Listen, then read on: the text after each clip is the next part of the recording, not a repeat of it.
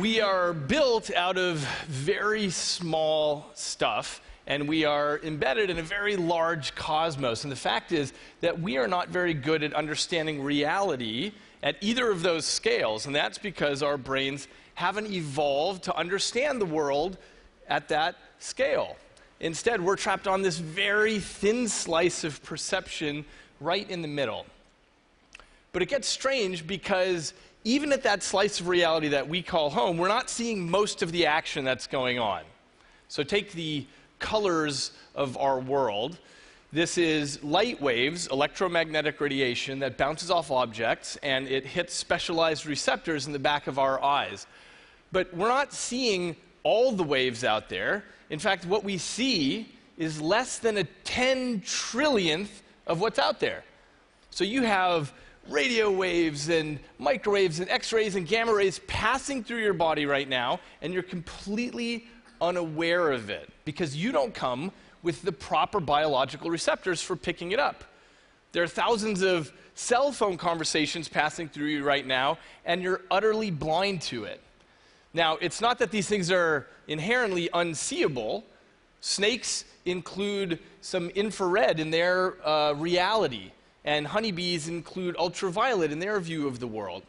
And of course, we build machines in the dashboards of our cars to pick up on signals in the radio frequency range. And we build machines in hospitals to pick up on the X ray range. But you can't sense any of those by yourself, at least not yet, because you don't come equipped with the proper sensors. Now, what this means is that our experience of reality is constrained by our biology. And that goes against the common sense notion that our eyes and our ears and our fingertips are just picking up the objective reality that's out there. Instead, our brains are sampling just a little bit of the world. Now, across the animal kingdom, different animals pick up on different parts of reality. So, in the blind and deaf world of the tick, the important signals are temperature and butyric acid. In the world of the black ghost knifefish, its sensory world is lavishly colored by electrical fields. And for the echolocating bat, its reality is constructed out of air compression waves. That's the slice of their ecosystem that they can pick up on. And we have a word for this in science. It's called the Umwelt, which is the German word for the surrounding world. Now, presumably, every animal assumes that its Umwelt is the entire objective reality out there. Because why would you ever stop to imagine that there's something beyond what we can sense? Instead, what we all do is we accept reality as it's presented to us. So let's do a consciousness raiser on this. Imagine that you were a bloodhound dog. Your whole world is about smelling. You've got a long snout that has 200 million scent receptors in it, and you have wet nostrils that attract and trap scent molecules, and your nostrils even have slits so you can take big nosefuls of air. Everything is about smell for you. So one day, you stop in your tracks with a revelation. You look at your human owner and you think, what is it like to have the pitiful, impoverished nose of a human? What is it like when you take a feeble little nose full of air? How can you not know that there's a cat 100 yards away? Or that your neighbor was on this very spot six hours ago? so, because we're humans, we've never experienced that world of smell, so we don't miss it because we are firmly settled into our umwelt. But the question is do we have to be stuck there? So, as a neuroscientist, I'm interested in the way that technology might expand our Umwelt and how that's going to change the experience of being human. So, we already know that we can marry our technology to our biology because there are hundreds of thousands of people walking around with artificial hearing and artificial vision. So, the way this works is you take a microphone and you digitize a signal and you put an electrode strip directly into the inner ear. Or with the retinal implant, you take a camera and you digitize the signal and then you plug an electrode grid directly into the optic nerve. And as recently as 15 years ago, there were a lot of scientists who thought these technologies wouldn't work Why? It's because these technologies speak the language of Silicon Valley, and it's not exactly the same dialect as our natural biological sense organs. But the fact is that it works. The brain figures out how to use the signals just fine. Now, how do we understand that? Well, here's the big secret your brain is not hearing or seeing any of this. Your brain is locked in a vault of silence and darkness inside your skull. All it ever sees are electrochemical signals that come in along different data cables, and this is all it has to work with, and nothing more. Now, amazingly, the brain is really good at taking in these signals and extracting patterns and assigning meaning so that it takes this inner cosmos and puts together a story of this, your subjective world. But here's the key point your brain doesn't know and it doesn't care where it gets the data from. Whatever information comes in, it just figures out what to do with it. And this is a very efficient kind of machine. It's essentially a general purpose computing device, and it just takes in everything and figures out what it's going to do with it. And that, I think, frees up Mother Nature to tinker around with different sorts of input channels. So I call this the PH model of evolution. And I don't want to get too technical here, but PH stands for potato head. And I use this name to emphasize that all these sensors that we know and love, like our eyes and our ears and our fingertips, these are merely peripheral plug and play devices. You stick them in and you're good to go. The brain figures out what to do with the data that comes in.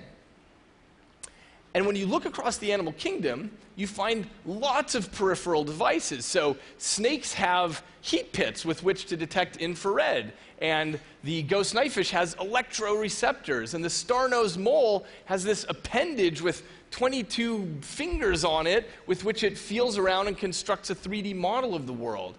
And many birds have magnetite so that they can orient to the magnetic field of the planet. So, what this means is that nature doesn't have to continually redesign the brain. Instead, with the principles of brain operation established, all nature has to worry about is designing new peripherals. Okay, so what this means is this the lesson that surfaces is that there's nothing really special or fundamental about the biology that we come to the table with. It's just what we have inherited from a complex road of evolution. But it's not what we have to stick with. And our best proof of principle of this comes from what's called sensory substitution. And that refers to feeding information into the brain via unusual sensory channels. And the brain just figures out what to do with it. Now, that might sound speculative, but the first paper demonstrating this was published in the journal Nature in 1969. So, a scientist named Paul Bach-y-Rita put blind people in a modified dental chair, and he set up a video feed, and he'd put something in front of the camera, and then you would feel that poked into your back with a grid of solenoids. So if you wiggle a coffee cup in front of the camera, you're feeling that in your back. And amazingly, blind people got pretty good at being able to determine what was in front of the camera just by feeling it in the small of their back. Now, there have been many modern incarnations of this. The sonic glasses take a video feed right in front of you and turn that into a sonic landscape. So as things move around and get closer and farther, it sounds like sounds like a cacophony. But after several weeks, blind people start getting pretty good at understanding what's in front of them just based on what they're hearing. And it doesn't have to be through the ears. This system uses a uh, electrotactile grid on the forehead. So whatever in front of the video feed, you're feeling it on your forehead. Why the forehead? Because you're not using it for much else. The most, the most modern incarnation is called the BrainPort. And this is a little electrode grid that sits on your tongue. And the video feed gets turned into these little electrotactile signals. And blind people get so good at using this that they can throw a ball into a basket or they can navigate complex obstacle courses. They can come to see through their tongue. Now, that sounds completely insane, right? But remember, all vision ever is is electrochemical signals coursing around in your brain. Your brain doesn't know where the signals come from, it just figures out what to do with them. So, my interest in my lab is sensory substitution for the deaf. And this is a project I've undertaken with a graduate student in my lab, Scott Novich, who's spearheading this for his thesis. And here's what we wanted to do we wanted to make it so that sound from the world gets converted in some way so that a deaf person can understand what is being said. And we wanted to do this given the power and ubiquity of portable computing. We wanted to make sure that this would run on cell phones and tablets, and also, we wanted to make this a wearable, something that you could wear under your clothing. So, here's the concept. So, as I'm speaking, my sound is getting captured by the tablet, and then it's getting mapped onto a vest that's covered in vibratory motors, just like the motors uh, in your cell phone. So, as I'm speaking, the sound is getting translated to a pattern of vibration on the vest. Now, this is not just conceptual. This tablet is transmitting Bluetooth, and I'm wearing the vest right now. So, as I'm speaking, the sound is getting translated into dynamic patterns of vibration. I'm feeling the sonic world around me. So, we've been testing this with deaf people now. And it turns out that after just a little bit of time, people can start feeling, they can start understanding the language of the vest. So, this is Jonathan. He's 37 years old. He has a master's degree. He was born profoundly deaf, which means that there's a part of his umwelt that's unavailable to him. So, we had Jonathan train with the vest for four days, two hours a day, and here he is on the fifth day. You. So Scott says a word, Jonathan feels it on the vest, and he writes it on the board.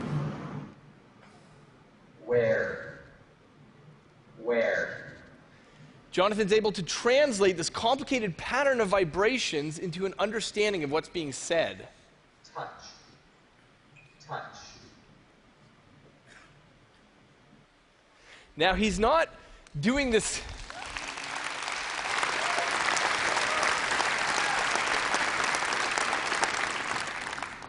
Jonathan's not doing this consciously because the patterns are too complicated, but his brain is starting to unlock the pattern that allows it to figure out what the data mean.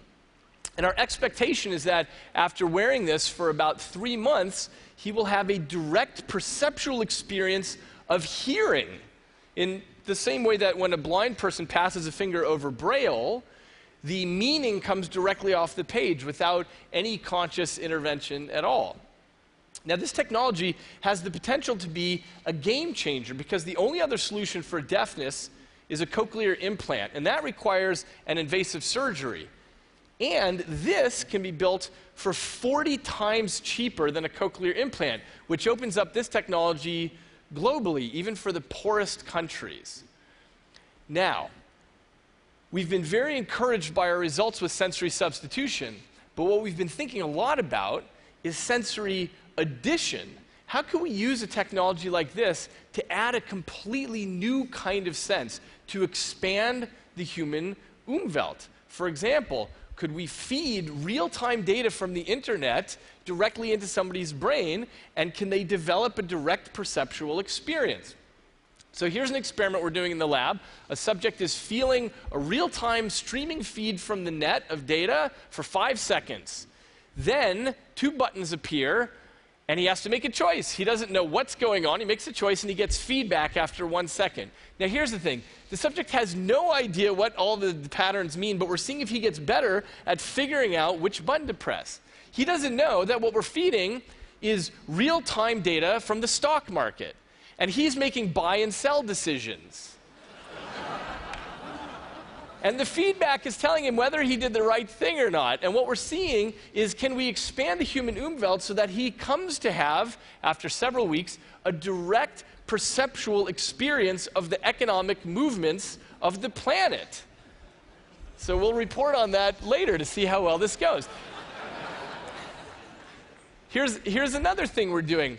During the talks this morning, we've been automatically scraping Twitter for the TED 2015 hashtag, and we've been doing an automated sentiment analysis, which means are people using positive words or negative words or neutral. And while this has been going on, I have been feeling this. And so I'm plugged in to the aggregate emotion of thousands of people in real time. And that's a new kind of human experience because now I can know how everyone's doing and how much you're loving this.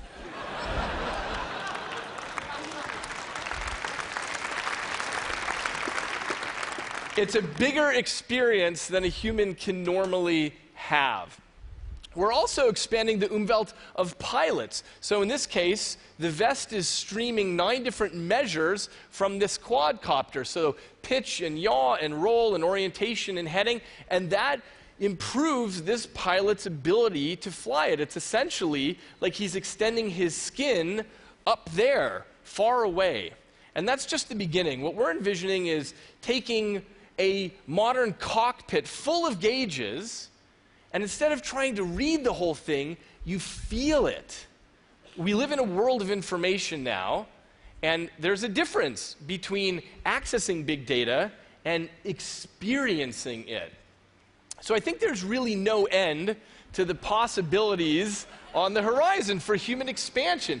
Just imagine an astronaut being able to feel the overall health of the International Space Station or for that matter, having you feel the invisible states of your own health, like your blood sugar and the state of your microbiome, or having 360 degree vision, or seeing in infrared or ultraviolet. So the key is this as we move into the future, we're going to increasingly be able to choose our own peripheral devices.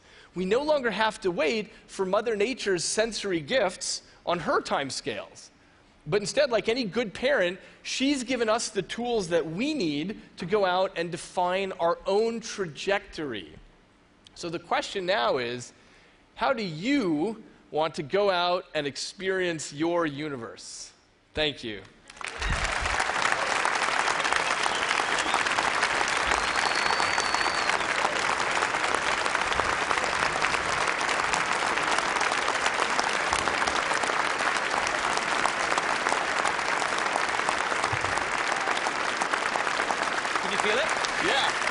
Actually, the, the, this is the first time I felt applause on the vest. It's nice. It's like a massage. Twitter's going crazy. Twitter's going mad. so, so that stock market experiment, I mean, this, this could be the first um, experiment that kind of secures its funding forevermore, right? if successful. Well, that's right. I wouldn't have to write to NIH anymore. But look, the, the, um, just to be skeptical for a minute, I mean, it, it, this is amazing, but isn't most of the evidence so far that, that sensory substitution works, not necessarily that sensory addition works? I mean, isn't it possible that the blind person can see through their tongue because they already have the, the, the neural the visual cortex is still there, ready to process, and that that is needed as part of it? This is a great question. We actually have no idea what the theoretical limits are of what kind of data the brain can take in. The general story, though, is that it's extraordinarily flexible. So when a person goes blind, what we used to call their visual cortex gets taken over by other things, by touch, by hearing, by vocabulary. So what that tells us is that the cortex is kind of a one-trick pony. It just runs certain kind of computations on things. And you know, when we look around at things like Braille, for example, people are getting information through bumps on their fingers. So uh, I don't think we have any reason to think that there's a, a theoretical limit that we know the edge of. If this checks out, you're going to be deluged by, I mean, there are so many possible applications for this. Are you, are you ready for this? What, what are you most excited about? Uh, yeah. Uh, this direction it might go. I mean, I think there's a lot of applications here in terms of um, uh, b- beyond sensory substitution. The things I started mentioning about astronauts on the space station, they, you know, they spend a lot of their time monitoring things, and they could instead just get what's going on because what this is really good for is multidimensional data. The key is this our visual systems are good at detecting blobs and edges, but they're really bad at what our world has become, which is screens with lots and lots of data. We have to crawl that with our attentional systems. So, this is a way of just feeling the state of something, just like the way you know the state of your body as you're standing around. So, I think heavy machinery, safety, feeling the state of a factory, of, of your equipment, that's, that's one place it'll go right away. David Eagleman, that was one mind blowing talk. Thank you Thank very you, much. Chris.